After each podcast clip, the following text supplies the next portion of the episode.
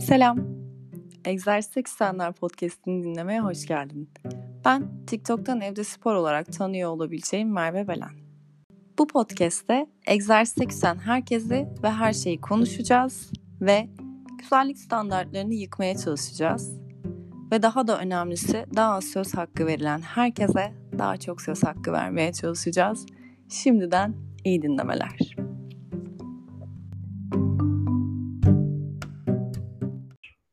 Merhabalar, hoş geldin.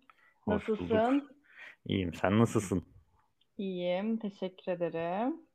Ee, Egzersizle Küsenler Podcast'ın ilk bölümüne hoş geldin. Ee, Hoş bulduk. katılmayı kabul ettiğin için çok teşekkür ederim. Davet Evet. ettiğin için ben teşekkür ederim. Seninle konuşmak benim için çok heyecanlı bir yerde duruyor. Çünkü bu konuyla ilgili güzel fikirlerin olabileceğine inanıyorum çok fazla. Ee, öncelikle istersen seni tanıyarak başlayalım. Kim olduğunu anlatarak başlayalım. Emirhan nedir varoluşsal sorusuyla geleyim. Emirhan nedir? Nedir, kimdir değil ama. Çok, çok varoluşsal oldu bu. Emirhan bir yaşam tarzıdır. Ee, Emirhan Türkiye kaosunda hayatta kalmaya çalışan ve bu sırada kendi hayatını düzeltmeye çalışan bir genç olma durumudur. Güzel. Kendini nedir olarak açıkladığın için benim hatırıma çok teşekkür ederim. Tabii ki de. Ee, o zaman şöyle devam edeceğim. Ee, biliyorsun ki egzersizden ve egzersize neden küstüğümüzden bahsetmek için buradayız. Evet. Ee, egzersize bireysel olarak neden küstün veya toplum olarak egzersize neden küstük? Bunu birazcık konuşmak istiyorum ben seninle aslına bakarsan. Ee, eğer hani sözü devralmak istersen önce bireysel olarak neden küstüğünü, nasıl küstüğünü, bununla ilgili hatıralarını biraz dinlemek isterim. Ee, sonra toplumsal olarak neden küstüğümüzü ve e, kapitalist güzellik, yakışıklılık standartlarını biraz konuşmak istiyorum. O zaman ilk olarak ben neden küstüm bireysel olarak? Evet. Ee, benim bireysel küsüşüm eskiden hep denk geldiğim antrenörler ve trainerlar yüzünden oldu. Biraz çünkü hepsi benim dışarıdan gördükleri zaman Aa, bu çocuk biraz yapılı, bu çocuk işte geniş yapılı, büyük duruyor ve demek ki fazla spor yapabilir diye düşündükleri için hep benim limitimi aştılar. Ben mesela çok muhteşem bir sporcu değilim. Benim mesela fiziksel limitim belki 20 şınavdır ama antrenörler hani benim 20. şınavımdan sonra hadi yaparsın, devam et, süpersin, yap, yap, yap diye baskı kurdukları için hem hani insan psikolojik olarak şey düşünüyor. Bir hayal kırıklığına uğratıyorum insanları, yapabileceğim bir şey yapamıyorum diye düşünüyor. Hem de yapamadığı için ha ben beceriksizim diye düşünüyor. Bu kişisel küsüşüm. Kişisel küsüm de aslında toplumsal şeyin temeline dayanıyor. Fetfobi ile alakalı bir yerden aslında günün sonunda yaklaşılıyor. Daha diskriminatif bir davranış aslında. Ayrıştırılabilir bir vücut tipine sahip olduğunu e, ve bununla alakalı aslında seni egzersize küstürecek davranışı yine egzersiz profesyonellerinin yaptığını söylüyorsun. Doğru mu anladım? Evet. Ee, peki egzersiz profesyoneli olmayan birilerinin etkileri oluyor mu? Yani çok tanımadığım yabancı insanlar tarafından değil ama hani yakın çevremden bir insanın biraz sportif olan ama yakın olduğum insanların mesela aa kilo almışsın, aa yanakların şişmiş demesi de mesela psikolojik olarak negatif bir etki yaratabiliyor. Yani vücut aşağılama aslında dünyanın hani sistemin her köşesine yerleşmiş vaziyette. Evet. Peki bu vücut tipinin ayrışmasının temelleri sence neye dayanıyor? Yani e, kapitalist güzellik standartları neden oluştu? Yani mesela kadınlar neden tıraş olur? Kadınlar neden tıraş olur? Çünkü jilet firmaları para kazanmak ister. Bunun olayı da 1900'lerin başlarına dayanıyor. Bizim bildiğimiz işte jilet Mak 3 5 bıçaklı 7 oynar başlı firma zamanında sadece erkekler sakalını kessin diye jilet çıkartan bir firma. Sonra diyorlar ki çünkü kapitalist düzen daha fazla para önemli nedense. Diyorlar ki biz neden daha fazla para kazanmıyoruz? Hadi kadınlara bir şey satalım. Ve bakıyorlar kadınların kadınları diyemiyorlar ki hadi sakalınızı kesin. O yüzden özellikle Amerika'da başlıyor. Diyorlar ki bakın Avrupa'daki kadınlar koltuk altı kıllarını alıyorlarmış. Avrupa'daki kadınlar çok seksi, siz iğrençsiniz. Çünkü siz kıllısınız diye baskı kurmaya başlıyorlar. Reklamlar veriyorlar. İşte radyolarda oynuyor bunlar falan. Oradan başlıyor ve bu sırada hani şey yok. Avrupa'daki kadınlar yine koltuk altı kıllarını almıyor çünkü normal olan o o sıralar. Amerika'daki kadınlara bunu empoze ediyorlar. E onlar başlıyor. Bakıyorlar oha biz buradan çok iyi para kazanıyoruz. Diyorlar ki hadi Avrupa'ya yayılalım. Avrupa'daki kadınlara gidip diyorlar ki bakın Amerika'daki kadınlar tıraş oluyor. Hadi siz de olun. Yine düşünüyorlar aa biz sadece koltuk altına jilet satarak ne kadar para kazandık. Hadi bu işi daha da genişletelim.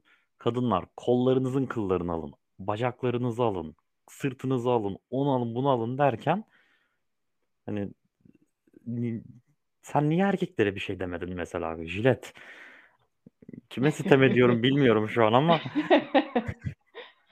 Ee, Aslına bakarsan e, bir güzellik standardı yaratıp bir pazar yaratıp bir ürünü satmış oluyor, değil mi? Yani daha fazla para kazanabilmek için.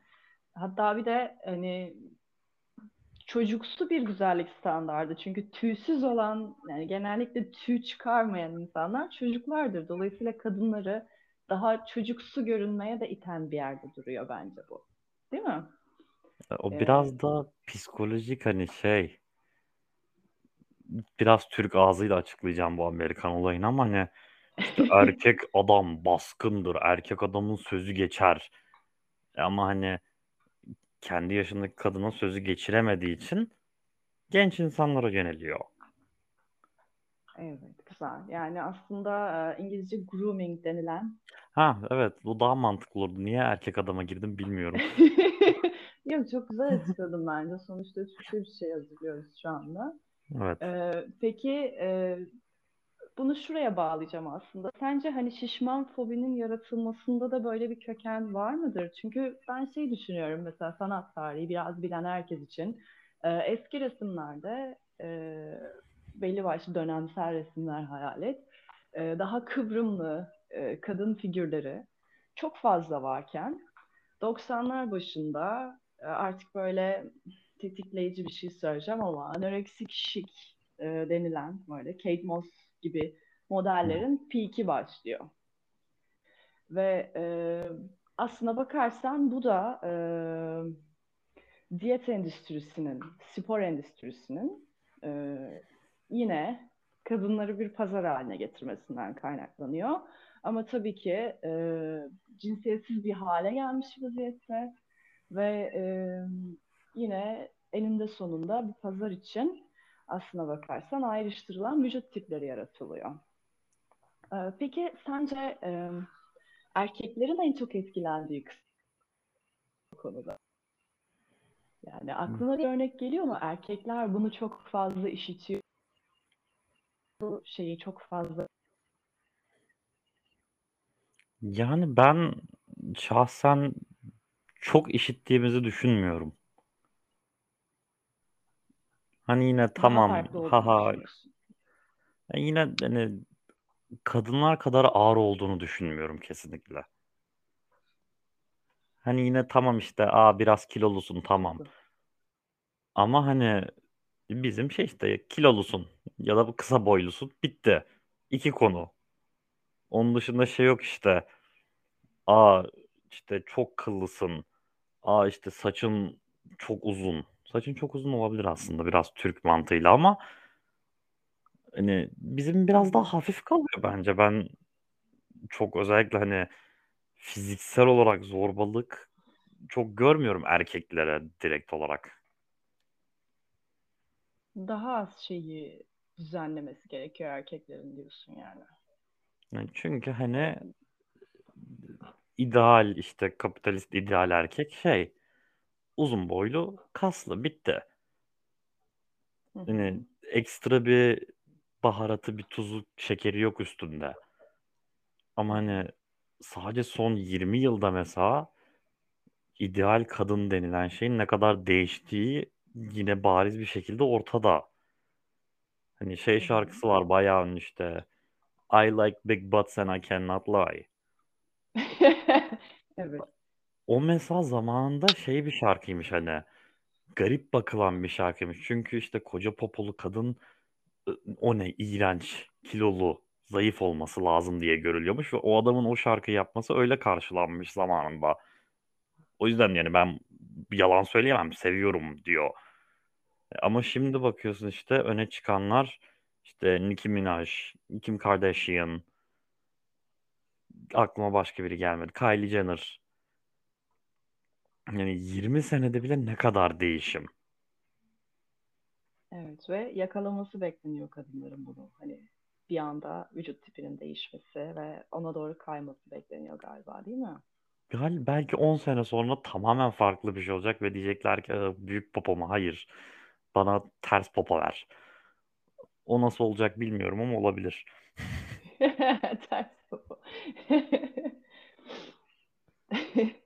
Peki şöyle bir şey soracağım. Yani bunun böyle bir sınıfçı bir yerde durduğunu düşünüyor musun? Çünkü kim daha fazla e, para sahibiyse tabiri caizse tarihsel olarak e, aslında onun güzellik standartları var şu anda gibi bir yerde duruyor. Yani there's a correlation between wealth and health diye bir söyleyiş vardır İngilizce.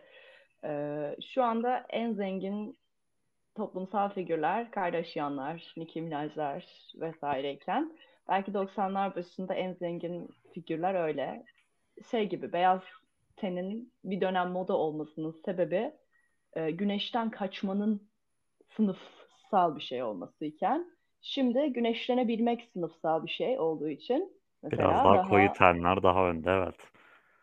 Evet, böyle çok böyle mantıklı. şeyler Ee, böyle şeyler aslına bakarsan yine ama kadınların başına daha mı çok geliyor diyorsun? Kesinlikle. Hani en en basit örneği vereceğim hani bu zenginlik konusuna girmişken. Hı hı, Ödül törenlerine bakınca zengin insanlar çünkü ödül törenine giden insanlar.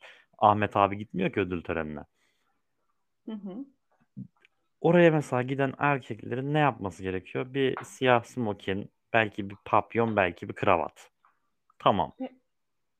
Ve herkes buna okey kabul ediyor. Tamam sen olmuşsun hadi geç abi. Ama hani ödül törenine katılan kadınlara baktığında hani çok böyle egzantrik, renkli, değişik, özel dizayn edilmiş bir şey giymediği zaman hani diyorlar ki bu sen ne yapıyorsun? Niye buradasın? Orada bile bir ayrımcılık var. Hani zenginler arasında bile erkekler daha kolay yırtıyor dış bakışlardan.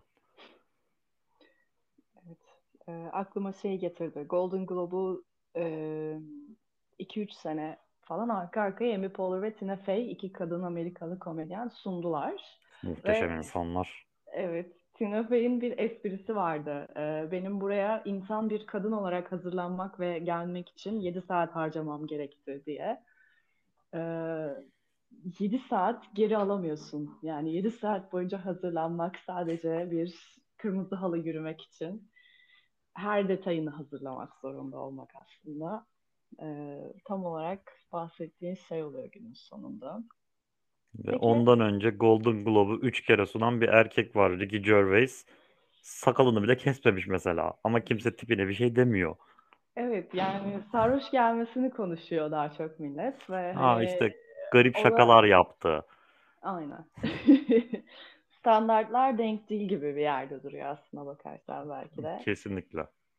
Ee, peki e, dinleyen ve böyle daha yaşça bizden küçük olan kişilere hani böyle bir düzenin içerisinde ne yapmalarını önerirsin daha iyi hissedebilmek adına? Çünkü sen biraz daha kendinle barıştığın bir yerden bakıyorsun artık. Çünkü bunları öğrendikten sonra barışılıyor gerçekten. Evet. Ee, neler önerirsin?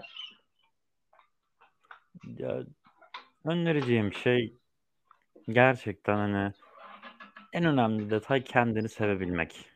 Gereksiz beklentiye girmeyip kendine gerçekçi hedefler koyup kendini sevebilmek. Çünkü 10 sene sonra bile değişecek belki ideal vücut tipi. Ve siz şu an şu anki sunulan ideal vücut tipine ulaştığınız zaman diyecekler ki artık sen ideal değilsin, bu ideal. Hadi ona uğraş şimdi. Ne kadar güzel söyledin. 10 sene sonra ona ulaştığımız zaman o da değişecek. Dolayısıyla yakalamaya çalıştığımız bir şey olmamalı. Çok güzel. Çok güzel söyledin. Çok teşekkür ederim benimle konuştuğun için bugün. Ben İyi teşekkür ki ederim. geldin. İyi ki konuştuk. Ee, umarım tekrar konuşuruz. Konuşacak çok şey varmış gibi hissediyorum. Ben her zaman gelirim. Ee, dinleyen herkese de çok teşekkür ediyorum. Kendinize çok iyi bakın. Güzellik standartlarına kanmayın diyelim. Katılıyorum. Hoşçakalın. İyi günler.